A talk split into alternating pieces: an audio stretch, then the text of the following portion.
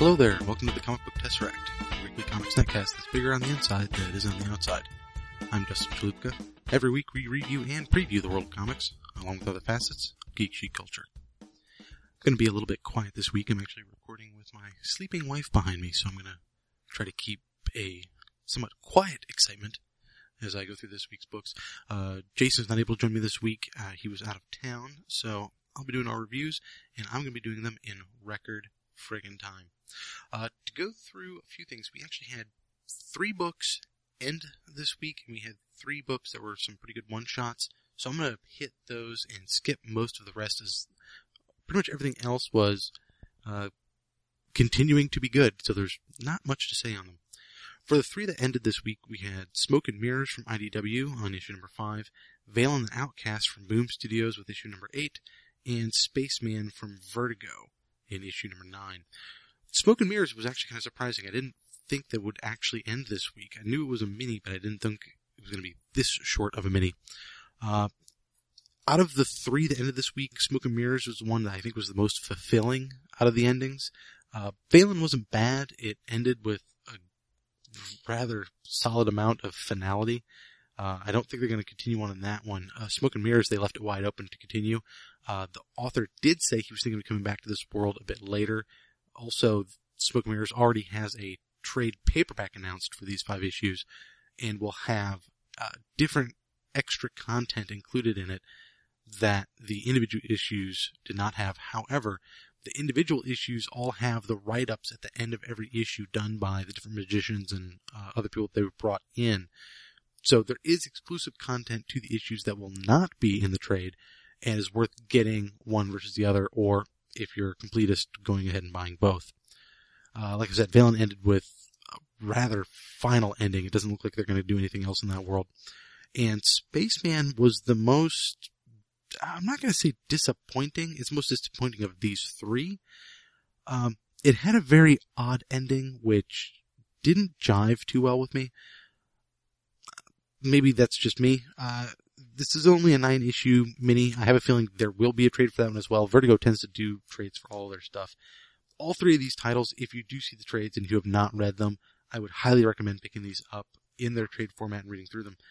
Um, let me do some quick genre reviews on them as well.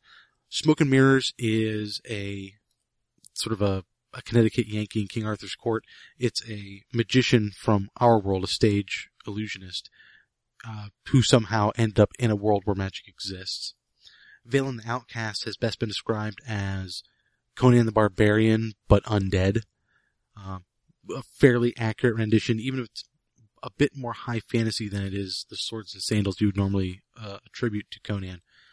And Spaceman is a near future, slightly dystopian um, story of human chimpanzee hybrids that were bred to go to Mars, but have now come back to Earth to act as the second class citizens. And the story of one of them, Orson, and his adventures with a reality show star who has been kidnapped. So that's it for the ones that were ending on this week. The one shots from this week, or number ones, I should say in general, because two are one shots and one is actually a new beginning.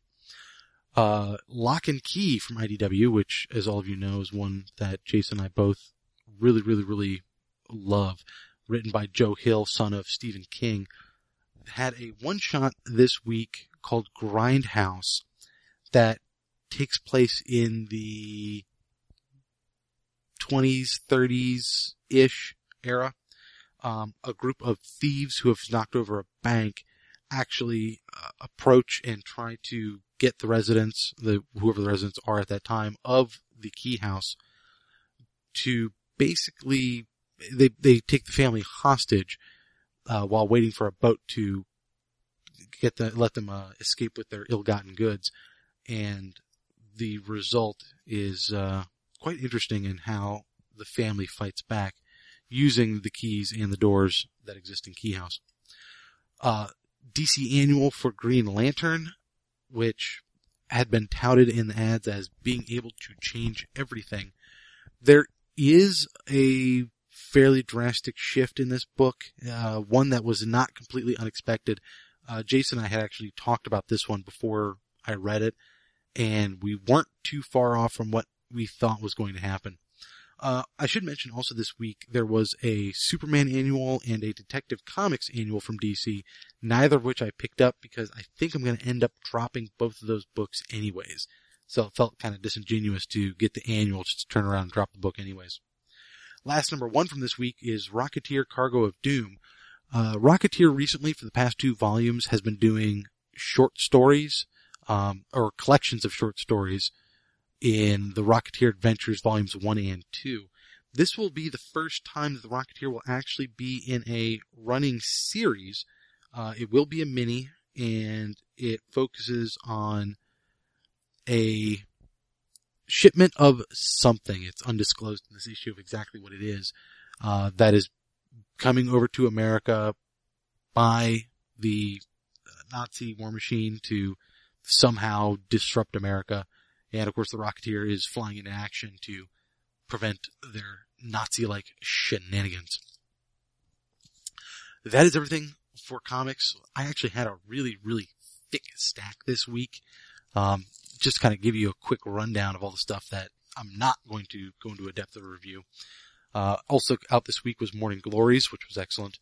Aquaman number 12, which ends the Black Manta arc that's currently beyond, that was currently on, excuse me, uh, The Others was the name of the arc. Um, featuring Black, Black Manta as the main bad guy. I really like what they've been doing with Aquaman recently. I think he's a very interesting character. Justice League number 12. Um, there's been some dust up over this one. I would say go and check the news sites if you don't know why, uh, or if you even care about Justice League. Um, the Star Trek Doctor Who crossover fourth issue is also out this week. Uh, one I've really been enjoying. The Doctor and Guinan have a interesting conversation on. Uh, I was about to say four north, something forward, whatever the uh, the bar deck is. Uh, it's interesting to see the Doctor talk to somebody who has a similar view on the universe as he does. Uh, New Dead Guardians was this week, number six of eight. I think we'll go ahead and we'll, we'll review that one once it's eight of eight and it finishes off. We'll give you the full synopsis then. Um, Grim Leaper number four also has been very, very good. I believe this is a mini as well. This one will probably wrap up in the next issue or two. I hope it continues. I don't think it will, but we'll see. And last from this week that I actually read was American Vampire, uh, The Blacklist Part 3. This is issue number 30. As always, continues to be a phenomenal comic. Uh, there were a few others that I actually didn't read that came out this week as well, including Winter Soldier, Forrester, Dungeons Dragons Forgotten Realms, X-O Manowar, and Gambit from Marvel. Gambit number two, actually. Uh, we reviewed number one a couple weeks ago. lots and lots of comics this week. But that is the quick, quick rundown. To hit on a few uh, news items from this week as well. Uh, I'm recording this Monday night. This is uh, September the 3rd. And I did just see uh, news that Michael Clarke Duncan has passed away at the age of 54. You may remember him from Armageddon as Bear. Also, he was the uh, lead convict in the uh, Stephen King movie headed by Tom Hanks, The Green Mile. Uh, all we can say is our, our condolences go out to his family and it is a great, great loss because he was a phenomenal actor and will be sorely missed. On to more entertaining things. This was a pretty big weekend in geek culture. We had not only the uh, PAX Prime, the Penny Arcade Expo out in Seattle, that was this weekend, where the big, at least for me at least, uh, there's lots and lots of video game uh, debuts and previews and betas that tend to go to PAX. I unfortunately don't get to see any of them. They did live stream a lot of it, so uh, expect in the next week or so to see a lot of those captured videos to be released out on YouTube or in other different channel formats.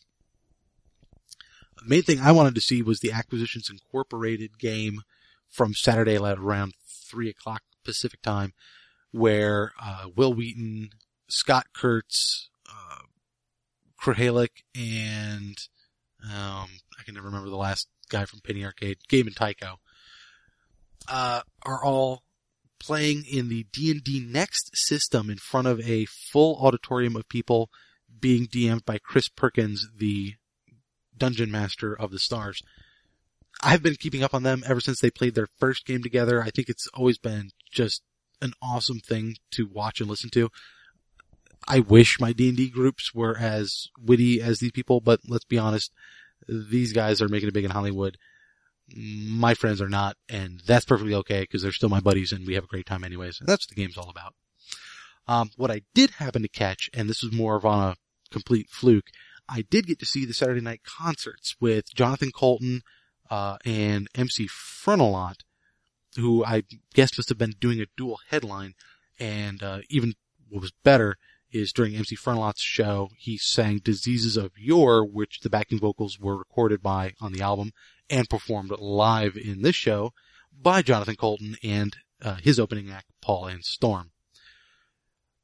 A lot, a lot of fun. Excellent show. It was interesting, however, to see that the, uh, a link to the stream had made it onto Reddit's front page and so a whole bunch of people were jumping in, had no idea what Nerdcore was, had no idea about Nerdcore rapping or MC Frontalot, were listening to the show and having absolutely no clue what the fuck was going on and saying basically as much. So that made it, it gave it a little bit of extra entertainment, at least on my part. Uh, aside from PAX this weekend was also Dragon Con in Atlanta, Georgia. Dragon Con, uh, out of all the conventions, I think is best known for being the biggest cosplay convention. So by all means, keep an eye out. I know comingsoon.net had been posting up a whole lot of uh, cosplay galleries out of Dragon Con. You'll see more and more of those as the week go on. If you are interested in cosplay or just want to see some very well done and interesting costumes, go out and do a quick look for Dragon Con 2012. I'm sure you'll find a lot of things that you'll find interesting. Uh, this was also the start of college football was this weekend and pro football starts, I believe, nah, this week coming up. So, that's big news for me. I'm a big football. I'm not a huge football fan, but you know, bigger than the average dork. Um, also this week, I had a couple of news items that came across the wire, such as the Spider-Man Off the Dark legal feud looks like it finally ended in a settlement. Uh, the PlayStation Vita uh, has been announced that it can now play PlayStation 1 games or be a PS3 controller, so those are both interesting and good news. Um, the, oh, big news from this past week. The President of the United States did an Ask Me Anything on Reddit, which that's made news across the, the, entire news cycle. That's a big news for us geeks and nerds because, hey, the guy went on to a place where we usually hang out and got to suffer from the same frickin' grammar Nazis that we do. So, Nobody is safe, not even the president. Uh, one thing he did mention during the Reddit though is that he would be releasing the recipes for the White House beers, the beers that have actually been uh, brewed on the White House property by ingredients that have been grown in the you know, White House garden. Uh, as such, the White House Honey Ale, which does in fact use White House honey. This is honey that was harvested from the bees that are kept on the White House grounds. It's kind of interesting. Uh, so there's a honey ale and a honey porter, uh, both of which are available at whitehouse.gov. You can find them on there. Uh, the reason I bring this up is for my past birthday, my wife actually got me two homebrew kits that I have just been itching to go and try out. Haven't had a chance to until now, but I'm going to do my best to try to get those up soon. Uh, if I do end up having a good experience with home brewing, I will be sure to let all you guys know about it, know how easy it is, how hard it is, uh, what was cool about it, what wasn't, and all the other types of fun stuff uh, on a later podcast. One last thing I wanted to hit on for this week before closing it up. I'm doing, like I mentioned, I'm doing this as a short show because this is late and I don't want to wake up my wife if I can avoid it. But this I found very interesting if you go to thegeekzodiac.com, somebody has taken the Chinese zodiac and converted it into geek signs. The geek signs are as follows. Treasure hunter, ninja samurai, astronaut, spy, time traveler, daikaiju, pirate, undead or slayer, superhero, alien, wizard, and robot. For those of you who are curious, my zodiacal sign is the Traveler, or excuse me, the Time Traveler, which has a very Doc Brown, uh, Doctor Who sort of stint to it. I'm perfectly fine with that and makes me a happy, happy camper. Um, I think that's about it for this week. Like I said, it's going to be a real short show. Uh, trying to keep this in abbreviated format. So, just like with every week, you can find all of our contact information at about.me slash comic book tesseract. From there, you can find our Twitter usernames, our Facebook names, our Facebook feed, as well as contact information such as our email addresses and voicemail, which if you want to send text message to, you can do that as well. All of that is at about.me slash comicbooktesseract.com. Well, that's it for this week. I'm Justin Chalupka doing a silent but enthusiastic sign off to all of you. Have fun. I will see you next week when we step inside the Tesseract.